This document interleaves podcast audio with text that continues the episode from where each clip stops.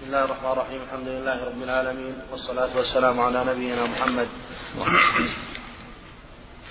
قال الإمام مسلم رحمه الله تعالى حدثنا يحيى بن يحيى التميمي.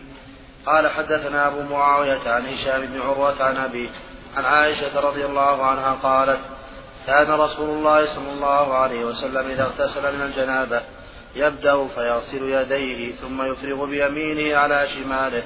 فيغسل فرجه ثم يتوضأ وضوءه للصلاة ثم يأخذ الماء فيدخل, فيدخل أصابعه في أصول الشعر حتى إذا رأى أن قد استبرأ حفن على رأسه ثلاث حفنات ثم أفاض على سائر جسده ثم غسل رجليه.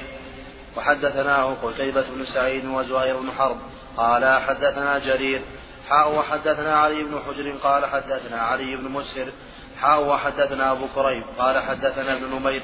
كلهم عن هشام في هذا الإسناد وليس في حديثهم وغسل وغسل وليس في حديثهم غسل رجلين.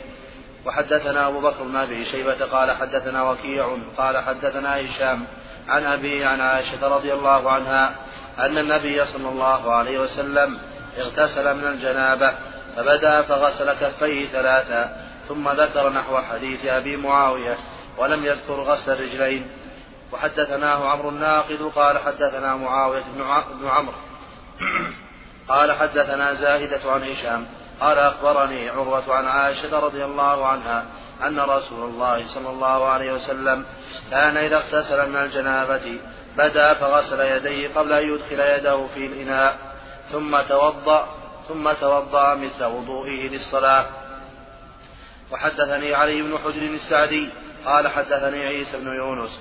قال حدثنا الأعمش عن سالم بن أبي الجعد عن كريب عن ابن عباس رضي الله عنهما قال حدثتني خالتي ميمونة رضي الله ميمونة رضي الله عنها قالت أتيت أدنيت لرسول الله صلى الله عليه وسلم غسله من الجنابة فغسل كفيه مرتين أو ثلاثا ثم أدخل يده في الإناء ثم أفرغ به على فرجه وغسل بشماله ثم, ثم ضرب بشماله الأرض فدلكها دلكا شديدا ثم توضأ وضوءه للصلاة ثم أفرغ على رأسه ثلاث حفنات ملء كفه ثم غسل سائر جسده ثم تنحى عن مقامه ذلك فغسل رجليه ثم أتيته بالمنديل فرده. وحدث كفيه نعم. كفيه كفه عندك. ملء كفه. كفه. كفه. تكلم عليه. بسم الله الرحمن الرحيم. الحمد لله رب العالمين. والصلاة والسلام على أشرف الأنبياء والمرسلين نبينا محمد وعلى آله وصحبه أجمعين. أما بعد فهذه الأحاديث فيها بيان الغسل الكامل من الجنابة وأن الغسل الكامل أن يبدأ أولا ينوي النية لا بد منها في كل عمل والنية محلها القلب. وإذا قام الإنسان إلى دورة المياه. هذا هذا هو النية. هذه هي النية. لا أحتاج إلى أن يتكلم. كذلك إذا قام للصلاة ذهب للمسجد هذه هي النية. يقول النبي صلى الله عليه وسلم إنما الأعمال بالنيات وإنما لكل امرئ ما نوى وأما التلفظ بالنية فهو بدعة. عند المحققين من أهل العلم. والإنسان أريد أن أتوضأ للصلاة هذا بدعة. أو يقول أريد أن أصلي صلاة العصر أربع ركعات خلف هذا الإمام بدعة أريد أن أصوم هذا اليوم من رمضان من طلوع الفجر إلى غروب الشمس هذا من البدع. ليس عليه دليل. وإن قال بعض المتأخرين من الفقهاء إنه يستحب له أن ينطق بالنية ليتواطأ القلب واللسان فهذا الاستحباب لا دليل عليه. حتى قال الشيخ الإسلام ابن رحمه الله لو لو عمر أحدهم عمر نوح وبحث في الأدلة ما وجد دليل يدل على مشروعية النطق بالنية. فالنية محلها القلب.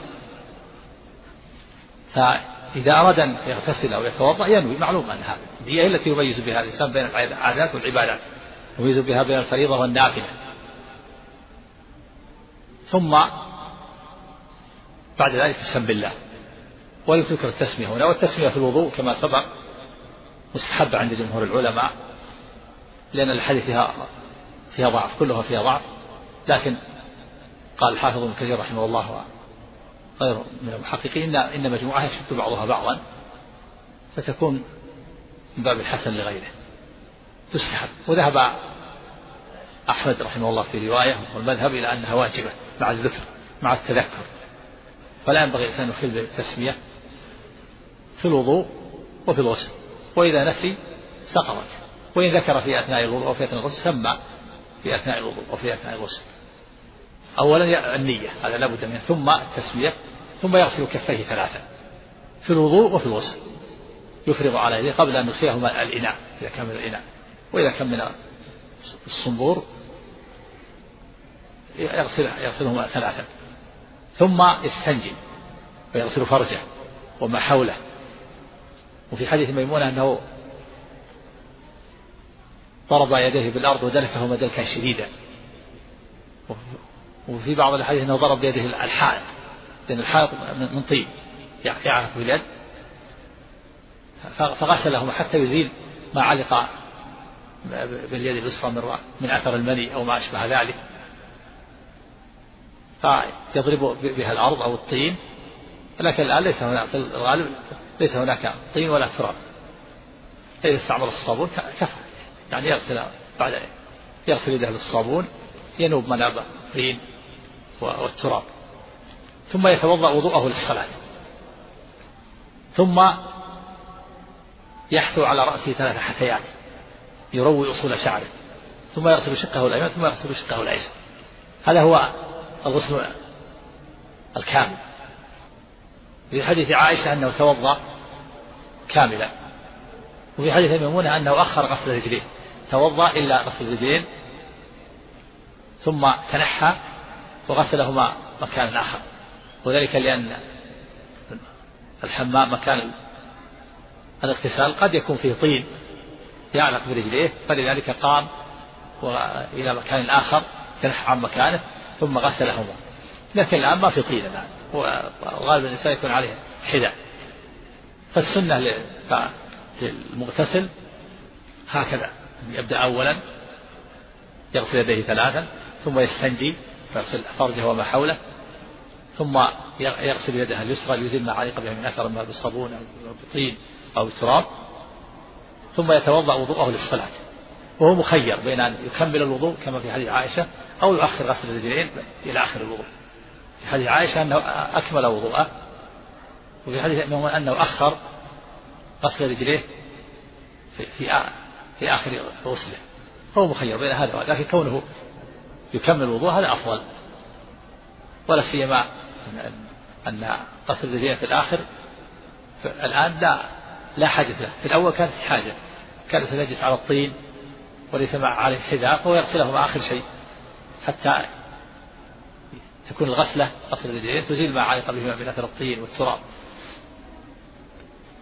فهو مخير بين أن يتم الوضوء كاملا أو يتوضأ ويؤخر غسل الرجلين على ما في حديث ميمونة.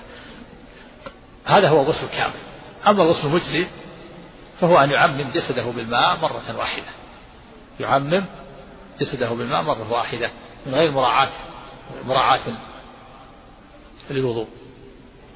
وحينئذ هل يجزي هذا الغسل عن عن عن الوضوء أو لا بد من الوضوء؟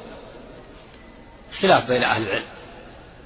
قال بعض أهل العلم إنه إذا إذا نوى رفع الحدثين ارتفع ويدخل الحدث الأصغر في الأكبر. بشرط أن يستنجي أولا يستنجي ويغسل فرجه وما حوله ثم يعمم جسده بالماء ناويا رفع الحدثين فيرتفع. وقال آخر لا يرتفع لا بد من الوضوء. فهذا إذا لم ينتقض وضوءه. فإن توضأ فإن توضأ وضوءه للصلاة أو اغتسل غسلا كاملا أو مجزئا ثم خرج منه ريح أو مس فرجه يتوضأ. إذا خرج منه ريح في أثناء الغسل بعدما توضأ أو مس فرجه يعيد الوضوء. أما إذا استنجى وتوضأ ثم أكمل رحمك الله أكمل وضوءه ولم يخرج من ريح ولم يمس فرجه يكفي. يعني. فلكن الغسل كامل والأفضل ما كان يفعل عليه الصلاة والسلام. يعني غسل يديه الكفين ثلاثا قبل يدخلهم في الإناء ثم يستنجي فيغسل فرجه وما حوله ثم ينظف يده اليسرى بالطين أو بالتراب أو بالصابون ثم يتوضأ وضوءه للصلاة كاملا أو يؤخر غسل الرجلين. ثم يفيض الماء على رأسه ثلاثا يروي أصول الشعر ثم يغسل شقه الأيمن ثم يغسل شقه الأيمن هذا هو الأكمل وهذا هو الأفضل. وإن عمم بدنه بالماء مرة مرة واحدة فهذا هو غسل مجزي نعم. لا ما هو لازم إذا استنجى ما هو لازم إذا مسه يعيد الوضوء. على الصحيح لما مس فرجه فليتوضأ. الصواب أن مس الفرج ينقض الوضوء. لكن إذا مس بالكف بكف بالكف. الكف إلى الرسل سواء بظاهر الكف أو بباطنه. أما إذا مسها بالمرفق بالساعد أو بالذراع أو مس فرجه برجله لا ما ينقض الوضوء. إذا مسه بالساعد بالذراع أو مسه بال برجله فما ينقض الوضوء. إنما ينقض إذا مسه بالكف الكف إلى الرسل سواء بظاهر الكف أو بباطنه بدون حائل. أما إذا كان وراء حائل ما ينقض إذا مس اللحم اللحم بدون حائل. هذا هو الذي ينقض الوضوء على الصحيح. وقال آخر من أهل العلم إن مس الفرج لا ينقض الوضوء. ذهب إلى هذا بعض أهل العلم. وقال آخرون إنه ينقض إذا مسه بشهوة. اختار هذا الشيخ الإسلام ابن تيمية ولا ينقض إذا مسه بشهوة والصواب؟ أنه ينقض مطلقا. الشرط أن يكون رائحة لحديث بسرة من مس فرجه فليتوضأ. والذي يقالون لا ينقض احتجوا بحديث طلق بن علي. إنما هو بضعة منك لما سأل, سأل عنه. بس قال إنما هو بضعة منك قطعة منك. لكن هذا الصواب أنه منسوخ لأن هذا قاله النبي قديما عند بنائه المسجد. أول في أول قدومه الهجرة عليه والسلام حديث حديث طلق. جاءه وهو إبن مسجده وحديث بسرى بن صفوان متأخر. فالعمل على حديث بسرى. قال الإمام بكر رحمه الله حديث بسرى أصح شيء في هذا الباب. نعم. ولو ولو من غير قصد على الصحيح ما يشترط القصد. إذا مس فرجه بكف بالكف بالظاهر أو الباطن انتقض الوضوء سواء من قصد أو غير قصد. بشهوة أو بغير شهوة. على ما في حديث بسرى. بن صفوان مس فرجه فليتوضأ. في اللفظ من مس الذكر فليتوضأ وسواء كان فرجه أو فرج غيره. كالأم إذا كانت توضئ طفلها ثم مست فرجه تتوضأ. الصحيح. نعم. لا لا بس الفرج فقط. الفرج قبلا أو دبرا الصحيح. حلقة الدبر أو الفرج الذكر أو فرج الأنثى. نعم. ما ما أذكر هذا. الإمام أحمد يرى أنه واجب. مذهب بعض أهل العلم أنه واجب. والجمهور على أنه مستحب. جمهور العلماء على أنه مستحب. ومستحب معناه حكم شرعي. فيها حديث كثيرة. في حديث كثيرة لكن فيها ضعف. ولهذا قال الحافظ كثير يشد بعضها بعضا فتصف الاحتجاج. فتصير مستحب. يعني أقل أقل الحوالي الاستحباب. نعم. ثم بأنه بدعة. نعم. من يقول انه واجب يقول يأثم إذا تركها. نعم. بس صفة صفتان. في صفة ما ذكرته عائشة من أنه يتوضأ كاملا وفي, وفي وما روته ميمونة في أنه يؤخر غسل الرجلين. وإلا كلها فيها غسل الكفين أولا وغسل ثم الوضوء وغسل فرجه وما حوله والفضل على رأسه ثلاث مرات. نعم. لا بأس لا بأس. هو هو يعني يعني تقريبا صفتان غسل الرجلين. هل يؤخرها أو يكمل؟ الأفضل يكمل. نعم. ثم أتيت بالمنديل فرده. نعم. أما هذا فيه فيه أن الأفضل عدم التنشف بعد الغسل. فيه لأن في حديث من أتيت بمنديل فلم يردها. وجعل ينفض الماء بيديه. وإن تنشف فلا حرج. هذا في الغسل. أما الوضوء فمسكوت عنه. أما الوضوء لا بأس. تنشف. إن تنشف فلا بأس. وأما الغسل فالأفضل عدم التنشف لما في على في حديث ميمونة قال أتيته بمنديل وفي اللفظ أتيته بخرقة فلم يردها وجعل ينفض الماء بيديه. وإن تنشف فلا حرج. نعم. نعم. نعم. إيش؟ معروف من الكفين إيش عندك؟ إيه. ها؟ والحث من الكفين إيش؟ نعم. هذا هو الأقرب. الأقرب كفين. نعم. نعم. نعم. عام. من الرأس إلى يعني شقه الأيمن وجنبه الأيمن وجد كل كام نعم. لا لا لا, لا هذا عام. نعم. نعم. ها؟ تعميم البدن بالماء مرة واحدة من غير ترتيب. ها؟ لا لا أو لا يتوضأ الأحوط يتوضأ نعم. ومن قال أحسن عليك بالإجزاء هل ومن قال بأن هذا مجزئ؟ يقول مع النية إذا نوى هذا بشرط أنه يعني يستنجي أولا ولا يمس فرجه ولا يأخذ منه حدا. وهل يشترطون أحسن الله إليك المضمضة والإستنشاق؟ على الخلاف. المسألة فيها خلاف. من العلماء من اشترطه في الوضوء وفي الغسل. ومن العلماء من قال استطاعنا في الوضوء وفي الغسل. ومن العلماء من قال تجب المضمضة والاستنشاق في الغسل في الوضوء دون الغسل. ومنهم من أوجب الاستنشاق دون المضمضة. والأرجح وجوبهما جميعا المضمضة والاستنشاق في الغسل وفي الوضوء. نعم. لأنهما في تابعان للوجه. نعم. على الخلاف غسل المجزي في خلاف. الأحوط يتوضأ يتوضأ نعم. وحدثنا محمد بن الصباح وأبو بكر بن أبي شيبة وأبو كريب والأشج وإسحاق كلهم عن وكيع.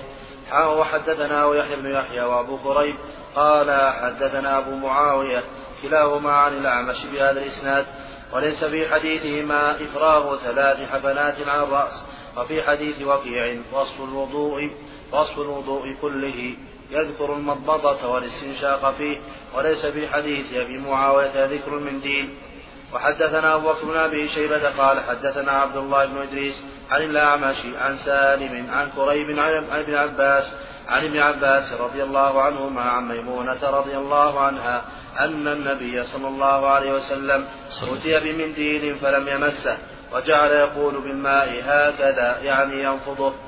وحدثنا محمد بن العنزي قال حدثني أبو عاصم عن حنظلة بن أبي سفيان عن القاسم عن عائشة رضي الله عنها قالت كان رسول الله صلى الله عليه وسلم إذا اغتسل من الجنابة دعا بشيء نحو الحلاب فأخذ بكفه بدأ فأخذ بكفه بدأ بشق رأسه الأيمن ثم الأيسر. نعم بدأ أن النبي كان يغتسل.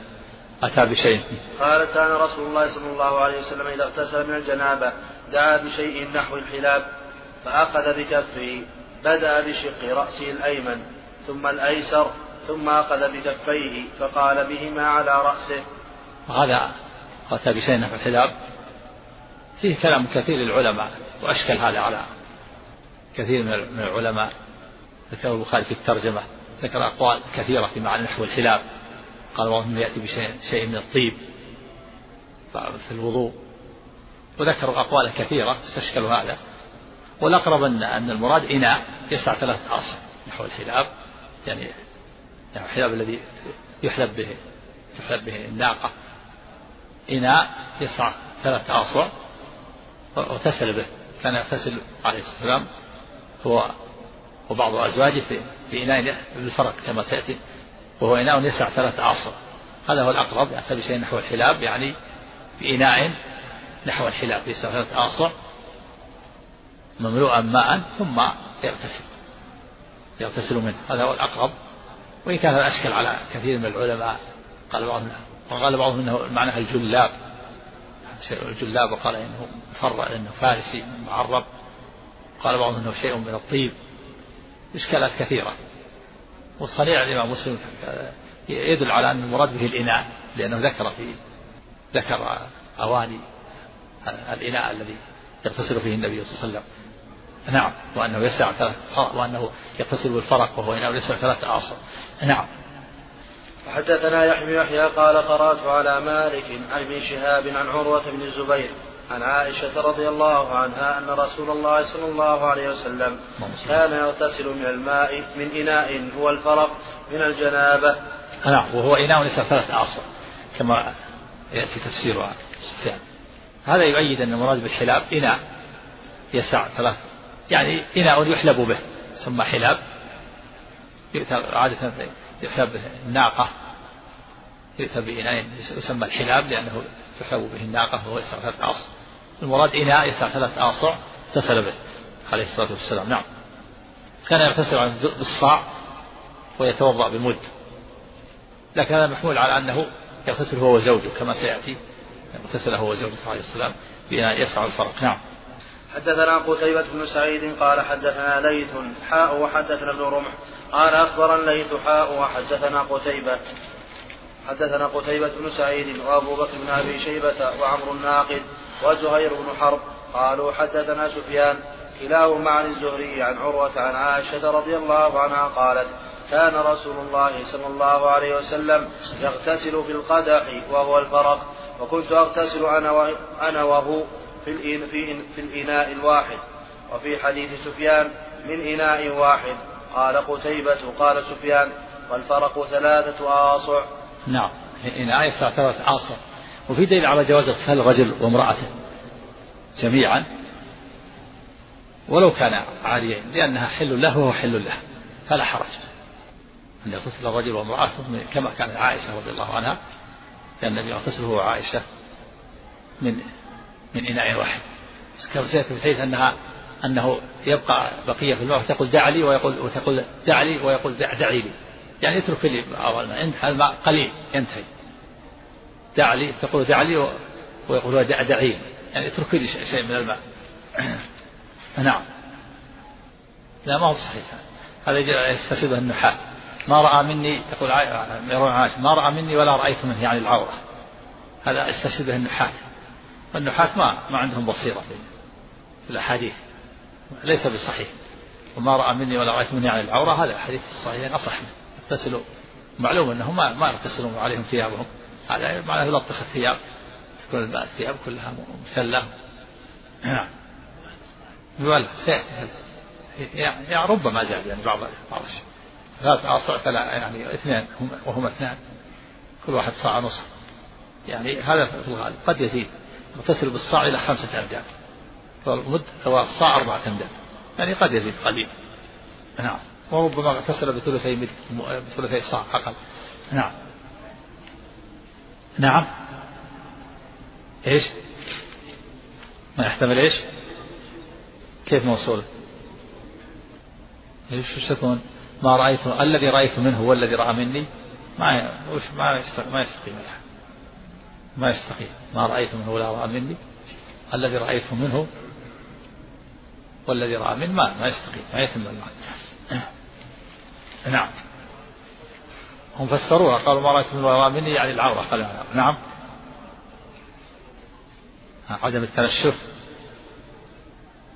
ما يسن يعني يعني تقول كون القطرات يعني باقية. هذا أنت بعد في الغالب إنه انتهت القطرات ما يبقى الا البلد. المقصود إن الوضوء مسكوت عنه الوضوء مسكوت عنه إنما هذا في الغسل. إذا تركه أقول في هذا يعني المسألة إباحة إباحة فقط. ما في سنة يعني في هذا لا يقال أن السنة يتنشف أو السنة لا يتنشف يعني قصارى يقول الأمر مباح. نعم. ها؟ تسبب إيش؟ قنطار شيء كثير ما ما تسبب لا ما, ما هذا ما ما ما يقال مبتدع. يقال إسراف مسرف يكون في إسراف. لا تسرف في حديث لا تسرف ولو كنت على نهجاري وإن كان فيه ضعف. قال لا تسرف ولو كنت على نهجاري هذا إسراف يعني زيادة على الحد. البدعة إنما يحدث شيئا لكن هذا يزيد يكون إسراف. نعم. ها؟ قولها. المنديل نعم. ما يدل على أنه كان أحيانا يستخدم ما يدل لا ما يدل. نعم. وحدثني عبيد الله بن معاذ العنبري قال حدثنا أبي قال حدثنا شعبة عن أبي بكر بن حفص عن أبي سلمة بن عبد الرحمن قال دخلت على عائشة رضي الله عنها أنا وأخوها من الرضاعة. فسألها عن غسل النبي صلى الله عليه وسلم من الجنابة فدعت بإناء قدر الصاع فدعت بإناء قدر الصاع فاغتسلت. قدر, الصاع. فدعت بإناء قدر الصاع فاغتسلت وبيننا وبينها ستر وأفرغت على رأسها ثلاثا قال وكان أزواج النبي صلى الله عليه وسلم يأخذن من رؤوسهن حتى تكون كالوفرة. وهذا الشاهد أنها اغتسلت يعني أصل الوصل كامل وأنها أفاضت على رأسها ثلاثة. قولوا كان أزواج يأخذن من رؤوسهن حتى يكون كالوفرة يعني أن زوج النبي صلى الله عليه وسلم كنا بعد وفاة النبي صلى الله عليه وسلم كنا يتخففنا من مؤونة التكلف في غسل الشعر كده وتسريحه فأخذنا من حتى صارت الوفرة ووفرة اسم من أسماء شعر الرأس. شعر الرأس له أسماء إذا وصل إلى إلى الكتف يسمى جمة. إذا وصل إلى الأذن يسمى مثلا وفرة يسمى له أسماء. والمعنى أن زوج النبي صلى الله عليه وسلم قصصنا من رؤوسهن بعد وفاته تخفيفا للمؤونة من الثقل. لأنه يحتاج إلى مؤونة تسريح وكد وغسل ودهن. فتخففنا فإذا أخذت المرأة من رأس من رأسها إذا كان طويل ثقيل يتعبها لا من باب التشبه فلا بأس. أما إذا كان التشبه لا أو كان قصة تشبه قصة الكافرات أو كان قص فاحش حتى يكون مثل شعر رأس الرجل هذا لا ما ينبغي. إنما هذا من باب التخفيف. إذا كان يتعبها وتخفيف وتخفف مع إذن زوجها أيضا فلا فلا حرج. على وجه لا يكون فيه تشبه بالكافرات ولا تشبه بالرجل. أما ما يفعل بعض الناس من القصات تقص من الأمام وتقص كذا وتقص قصات تشبه الكافرات هذا معناه من باب التشبه ليس من باب التخفيف.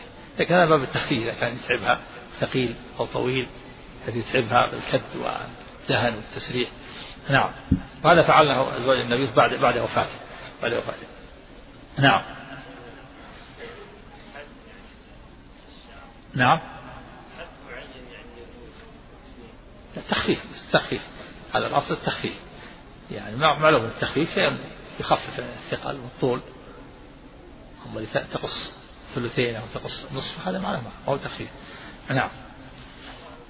محتمل محتمل انها أو أو إنها فوق فوق ذلك.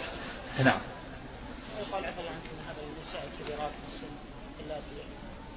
السن من هو اجتمع فيه اجتمع في هذا اجتمع كبار السن واجتمع أيضا آه، هو آه، بعد وفاة الزوج وكبار السن والتكلف. مع كبار السن صار يكلف الكد والتسريح والدهن. ما شك انه تقدم في السن. هذا وفاة النبي صلى الله عليه وسلم. نعم. ها؟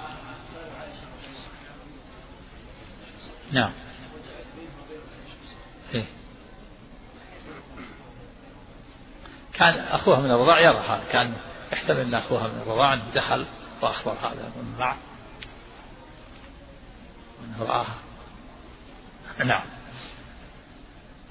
يكون يحتمل ستر بينها وبينه هناك ستر أيضا خاص بينها وبين أخيه من الرضاعة ثم بعد ذلك يظهر الرأس فيراها أخوها من الرضاعة نعم كان أبو سلمة ابن أختها من الرضاعة أيضا مع ها؟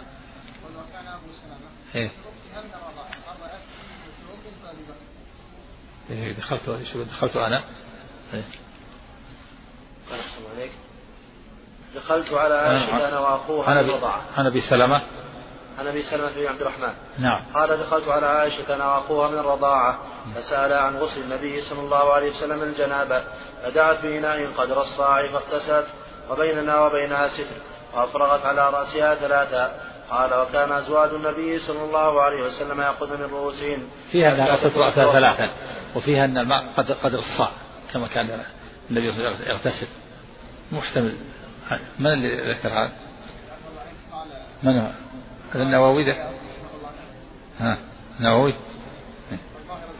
إيه ما في إشكال. إذا كان ابن أختها أيضا. ها؟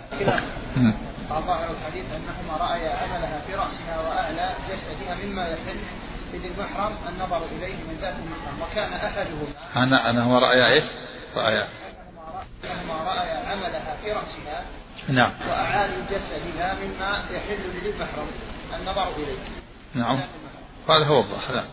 وكان أحدهما أخاها من الرضاعة كما ذكر قيل اسمه عبد الله بن يزيد وكان أبو سلمة ابن أختها من الرضاعة أرضعته أم كلثوم بنت أبي بكر فكلاهما هذا ما في ما في إشكال. لا يكون في إشكال. ولو قدر أنه هو أخوه من الرضاعة يكون محمول على أن أخوه من الرضاعة هو الذي رآها وأخبره. نعم. حدثنا هارون بن سعيد الأيلي قال حدثنا ابن وهب قال أخبرني مخرمه بن بكير عن ابي عن أبي سلمة بن عبد الرحمن قال قالت عائشة رضي الله عنها كان رسول الله صلى الله عليه وسلم إذا اغتسل بدا بيمينه فصب عليها من الماء فغسلها ثم صب الماء على الأذى الذي به بيمينه. يعني كان إذا اغتسل. كان رسول الله صلى الله عليه وسلم عمن؟ عن عائشة عن عائشة نعم. قالت عائشة رضي الله عنها كان رسول الله صلى الله عليه وسلم إذا اغتسل بدا بيمينه فصب عليها من الماء فغسلها ثم صب الماء على الأذى الذي به بيمينه وغسل عنه بشماله حتى إذا فرغ من ذلك صب على رأسه. قالت عائشة رضي الله عنها كنت أغتسل أنا ورسول الله صلى الله عليه وسلم من إناء واحد ونحن الجنوبان. نعم. وهذا فيه أنه يبدأ يغسل يده اليمنى ثم يفرغ على يده اليسرى فيغسل الأذى يعني يغسل فرجه وما حوله. وما لوثه كان يغسل استنجي يغسل فرجه وما حوله من أثر المني ثم يدركها بالتراب أو بالطين حتى يزيل ما علق به من الرائحة. وفيها أن النبي صلى الله عليه وسلم كان هو وزوجه يغتسلان وهما جنوبان من إناء واحد. لا حرج في كون الرجل يغتسل هو وامرأته لأن كل منهما حل للآخر. نعم.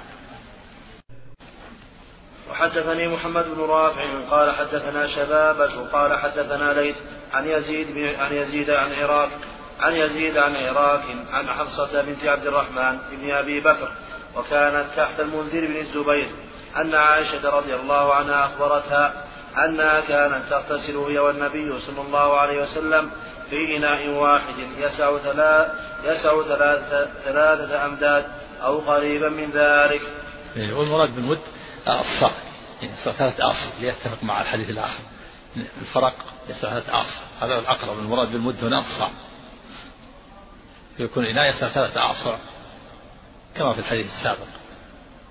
الفرق إناء يسع ثلاثة أعصر يكون يغتسل في الغالب بالصاع وربما زاد قليلا. زاد صاع ونصف كما سيأتي أنه يغتسل بالصاع إلى خمسة أمداد عليه الصلاة والسلام. نعم.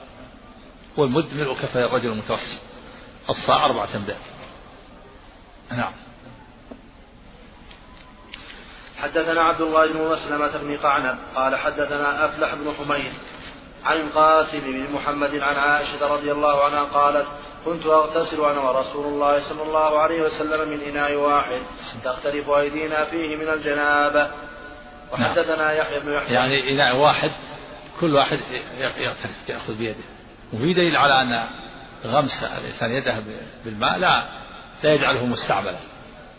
فهو يغمس يده عليه والسلام ويأخذ وهي تغمس يده وهكذا تختلف أيديهما. نعم. حتى في الحديث حتى أقول دع لي ويقول دعي لي نعم.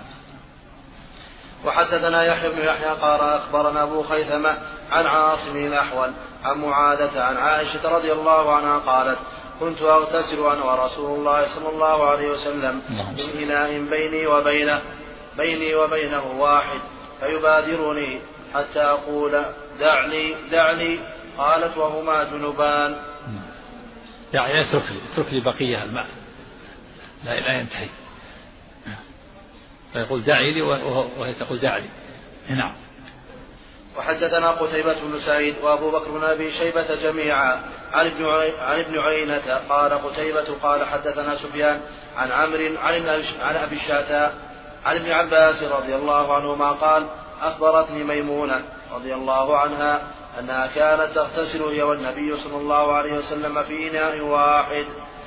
وحدثنا إسحاق بن إبراهيم ومحمد بن حاتم قال إسحاق أخبرنا وقال ابن حاتم حدثنا محمد بن بكر قال أخبرنا ابن جريج قال أخبرني عمرو بن دينار قال أكبر علمي والذي يخطر والذي يخطر على بالي أن أبا الشعثاء أخبرني أن ابن عباس رضي الله عنهما أخبره أن رسول الله صلى الله عليه وسلم كان يغتسل بفضل ميمونة.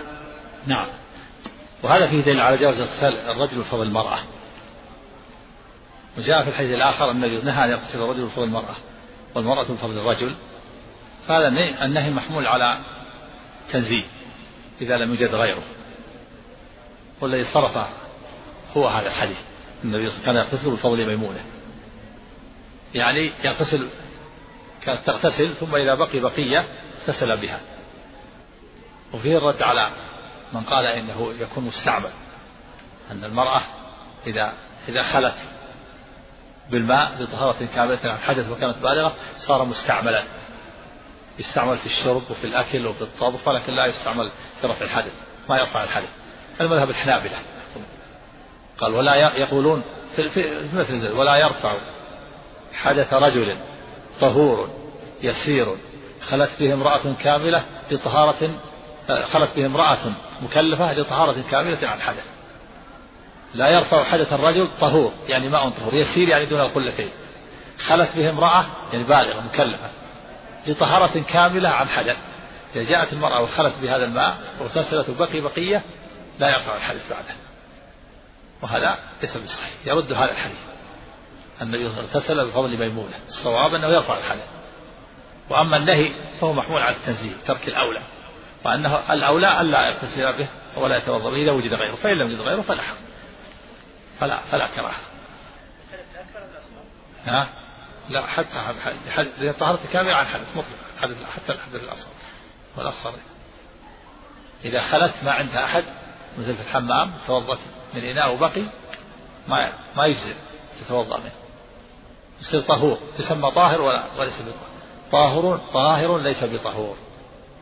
والصواب أنه طاهر طهور نعم. نقول ما هو بنجس؟ يستعمل في الطابخ وفي الأكل وفي الغسيل لكن ما ما يرفع الحدث. والصواب أنه يرفع الحدث كما في الحديث. النبي اغتسل بفضل ميمونة دل على أنه لا بأس أن يغتسل الرجل بفضل المرأة والمرأة بفضل الرجل. والنهي محمول على ترك الأولى الأولى ألا يستعمله إذا وجد غيره. فإن لم يجد فلا فلا فلا كراهة. نعم. حدثنا محمد بن مثنى قال حدثنا معاذ بن هشام قال حدثني أبي عن يحيى بن أبي كثير قال حدثنا أبو سلمة بن عبد الرحمن أن زينب بنت أم سلمة حدثته أن أم سلمة رضي الله عنها حدثتها قالت كانت هي ورسول الله صلى الله عليه وسلم يغتسلان في الإناء الواحد من الجنابة. نعم أم سلمة. هذا فيه أن أم سلمة والنبي كان يغتسلان من إناء واحد كما فعلت عائشة وميمونة أيضا. في هذا الحديث أن النبي كان يغتسل وعائشة كان يغتسل وميمونة كان يغتسل وأم سلمة فلا حرج في أغتسال الرجل مع امرأته في إناء واحد. نعم. هذه أحسن عليك ربيبة النبي. نعم. ربيبة النبي صلى الله عليه وسلم. نعم. سيدة ربيبة نعم. حدثنا عبيد الله بن معاذ قال حدثنا أبي حا وحدثنا محمد المثنى قال حدثنا عبد الرحمن يعني ابن مهدي قال قال حدثنا شعبة عن عبد الله بن عبد الله بن جبر قال سمعت أنس رضي الله عنه يقول كان رسول الله صلى الله عليه وسلم يغتسل بخمس مكاكي بخمس مكاكيك ويتوضأ بمكوك. نعم والمكوك هو المد.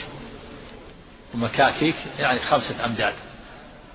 كان يغتسل بخمسة أمداد يعني صاع مد تقريبا. ويتوضأ بمكوك مد الواحد. المقدار يسعى المد. تكلم على مكاكيك كلمة.